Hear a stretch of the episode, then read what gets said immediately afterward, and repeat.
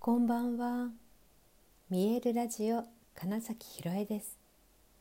想像を超える未来。自然はいつも大きな愛で包み込み、真実を伝えてくれるネイチャーメッセンジャーをしております。はい、改めましてこんばんは。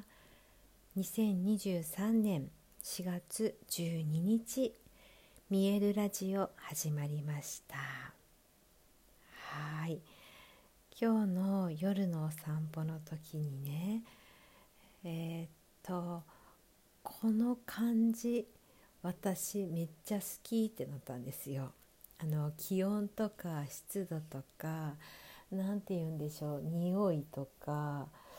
のバランスが私の結構好みだったんです。もうこれは本当にそれこそ感覚の話なのでめちゃくちゃ説明難しいし伝わりづらいんですけど、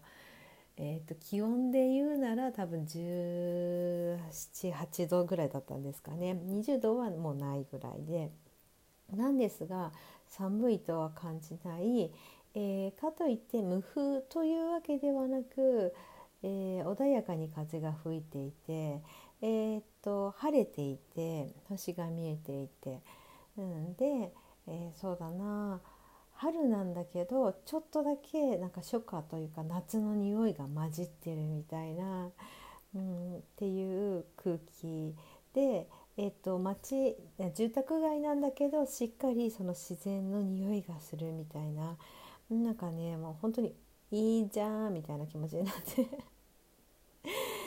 その後ほどベランダで今日は過ごそうかなって思うぐらい。うん。結局その1時間ちょっと歩いたかな。はい。とても気持ちいい夜のお散歩でした。でちょっとだけ普段のめちゃくちゃ遅い時間より早めだったのもあって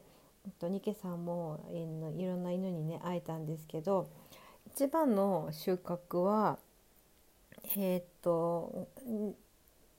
自宅マンションのすぐそばでね子犬パピーのコーギーちゃんに会ったんですよ。クーだな男の子だったと思うな。でえっともう本当に元気でね多分45ヶ月って言ってましたから本当にねまだまだ赤ちゃんでうわーいみたいな感じでね、うん、あのはしゃいでってコーギーの子犬って可愛いですね。ね そしてじゃあ家あありがとうございます。家帰りましょうみたいになったんですね。そしたらうちのマンションに向かうわけですよ。であれ？ってなって。あれ同じですねってなって。あの何階ですか？みたいになったら実は私のお部屋の下の階ちょうど真下の階に最近引っ越してきた方だったんですよ。通りでねまだ会ったことがないし犬も初めて見たんですけど、まあ、でもねそんなわけでね、えーと、我が家の下に、えー、パピーコーギーのパピーがいるぞって思うだけでなんかねちょっと幸せな気持ちになりますよね。はい。めちゃくちゃ可愛かったですよ。元気いっぱいでね。であのですね、まあ、とにかくいろんなことに感謝ですみたいな話を最近すると思うんです。で感謝とかありがとうの話っていうのは結構もうこのラジオではずっと言ってることの一つなんですけれども今日たまたま見た動画でえっとね木感謝ツリーって言い方してたかな。うんと要はねマインドマップみたいな感じで、えーと今感謝するうん、浮かんだ感謝することっていうのがあった時にそれはじゃあ誰のおかげで、えー、もたらされたのみたいな。で絶対に人からやってきているのでどんどん人をたどっていけるっていうわけなんですね。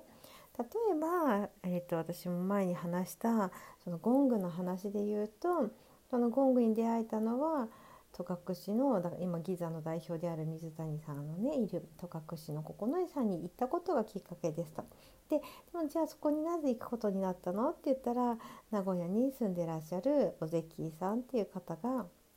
えっと、リトリートを一緒に考えてくれたからですと。でその、ね、おぜきさんに会えたのは、えっと、コンサルを受けていた、えー、エリカさんという方が紹介してくれたおかげです。そしてじゃあそのエリカさんを知ることができたのは女優のまぬちゃんのおかげですみたいな風にしてあの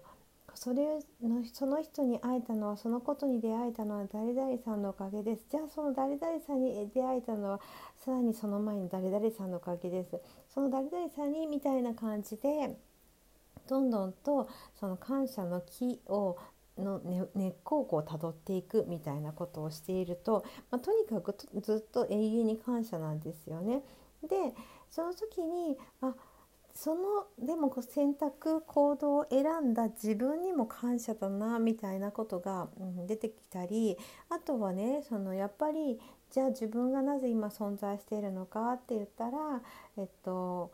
父さんとお母さんがいてくれたおかげだってことになるじゃないですか。だしそのお父さんとお母さんがいるっていうことはつまりさらにおじいちゃんおばあちゃんがいてさらにってなっていってあご先祖様のおかげだなとかってなるわけだしそういった、えっと、ご先祖様がこの世に生まれることができた生きていくことができたのは何のおかげって言ったらなんか国のおかげとか、えーと、地球のおかげとかそして地球はって言ったら宇宙のおかげっていうふうに、まあ、結局はねその一番大きな 源に感謝が、うん、あの溢れるしそこと今の自分っていうのが本当につながっている、うん、っていうことにもなんか感謝だなっていうねことができて面白いなと思いましたしその間でずっとひたすら感謝の気持ち感謝という感情に溢れ続ける時間じゃないですか。で昨日か一昨日かの話したと思うんですけどあの感情は、えっと、一つしか感じられないので感謝してる間他の感情は感じられないっていう意味でも、うんと思考が優位だったりネガティブになりやすいなっていう人は感謝してるといいですよみたいなね話で言うと今のこのなんだと辿っていくワークみたいなのをやっていくととにかくしばらくの間ずっと感謝できるんですよ。あだからあこれナイスアイデアだなと思ってとそのおかげさまおかげさまみたいなね先ほどのそのゴングの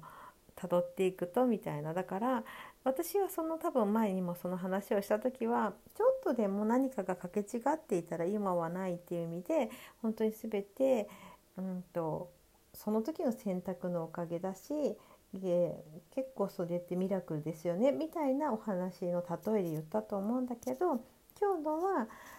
そのおかげ本当になんか感謝という意味でのおかげさまっていうたどり方をしていくといいよねっていうね話ででねそうなってくるとね面白いのが、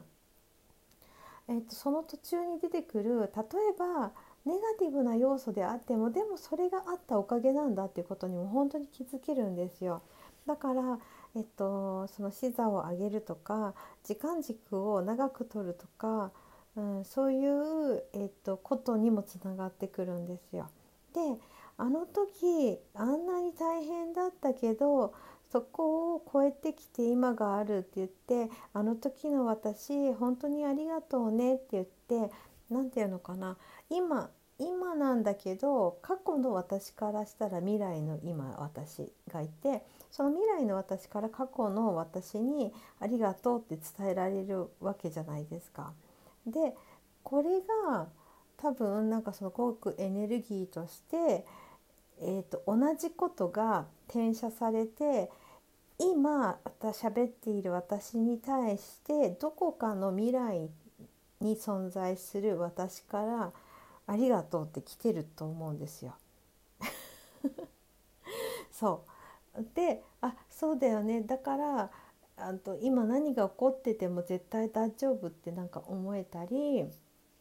全部含めて本当にありがとうっていう気持ちだなっていう風になると今度反対に今度過去の方ね過去も全部丸に変わるじゃないですか。どこかで×だと思っていたようなことが全部ひっくり返って丸になってってことはそのままこの先も丸しかないっていう風になる感じって何か分かりますかね？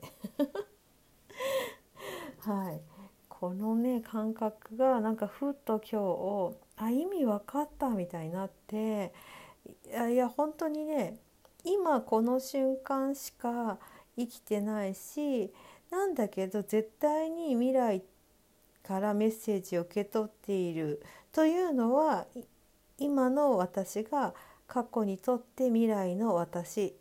であり今の私が過去の私に感謝してるってことはってことですね。うん、あの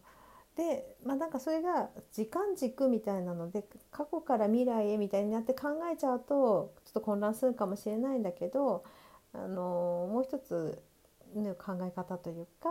あの全て今この瞬間に存在しているんだみたいな風にも捉えたら本当に点と点というか、うん、同じ同じ時間ある意味同じ時間軸というか今にちゃんとそのメッセージが来てるんだなみたいなこととかね思うし本当に瞬間で一瞬にして、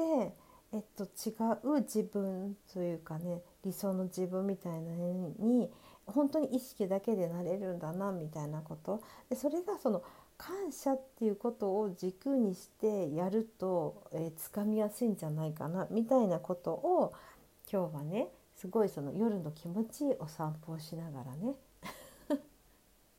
考えていたわけですよというお話です。はい ということで本日もご視聴くださりありがとうございました。